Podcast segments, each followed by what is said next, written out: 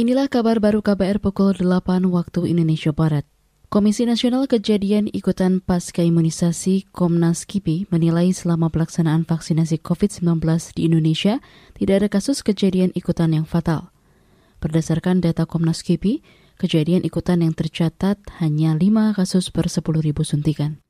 Ketua Komnas KIPI Hindra Irawan Satari mengatakan, dari kejadian ikutan itu sebanyak 60-an persen muncul akibat reaksi kecemasan dari proses vaksinasi. Kejadian lain adalah gejala ringan seperti demam dan mual. Dan yang terbanyak adalah koinsiden, ya, tidak terkait dengan imunisasi sama sekali. Namun sering kali uh, uh, seseorang mengait-ngaitkan uh, peristiwa yang terjadi setelah imunisasi ada hubungan dengan imunisasi. Nah, untuk menentukan itu, tentunya diperlukan tim independen, kajian independen, kajian oleh orang-orang yang punya kompetensi dalam vaksinologi. Karena itu dibentuklah Komnas oleh Menteri Kesehatan. Ketua Komnas Kejadian Ikutan Pasca Imunisasi Hindra Irawan Satari menambahkan, vaksinasi COVID-19 juga tidak menjamin 100% seseorang kebal dari virus corona. Meskipun antibodi dapat terbentuk setelah dua kali divaksin, namun tidak menutup kemungkinan seseorang yang divaksin dapat terinfeksi virus COVID-19.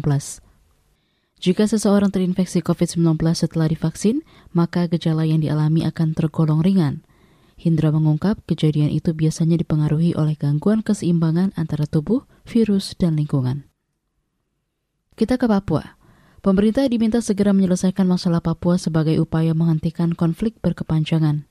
Pegiat hak asasi manusia di Papua, Theo Hesege mengatakan, konflik bersenjata antara TNI Polri dengan kelompok kriminal bersenjata terus terjadi.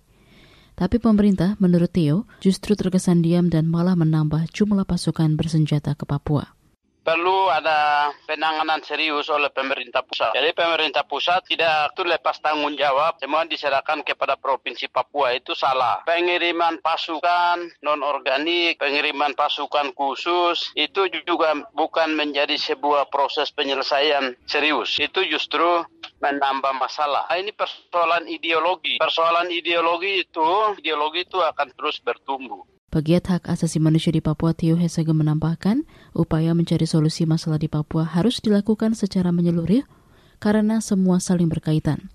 Theo juga mempertanyakan peran pemerintah, Provinsi Papua, dan DPR Papua yang kurang tanggap mengupayakan penyelesaian konflik.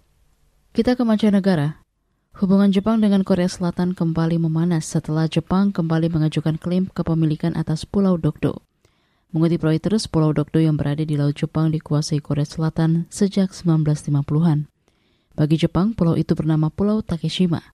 Hubungan dua negara itu terus mengalami ketegangan sejak Korea Selatan meminta kompensasi atas aksi Jepang pada Perang Dunia II. Hari Senin kemarin, Jepang memperingati masuknya Pulau Takeshima ke wilayah prefektur Shimane pada sejak awal tahun 1900-an. Di cara itu, Otoritas Jepang menyebut penguasaan Pulau Takeshima oleh Korea Selatan merupakan pendudukan ilegal berdasarkan hukum internasional.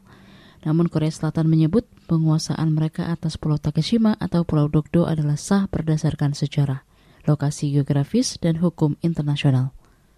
Demikian kabar baru KBR. Salam.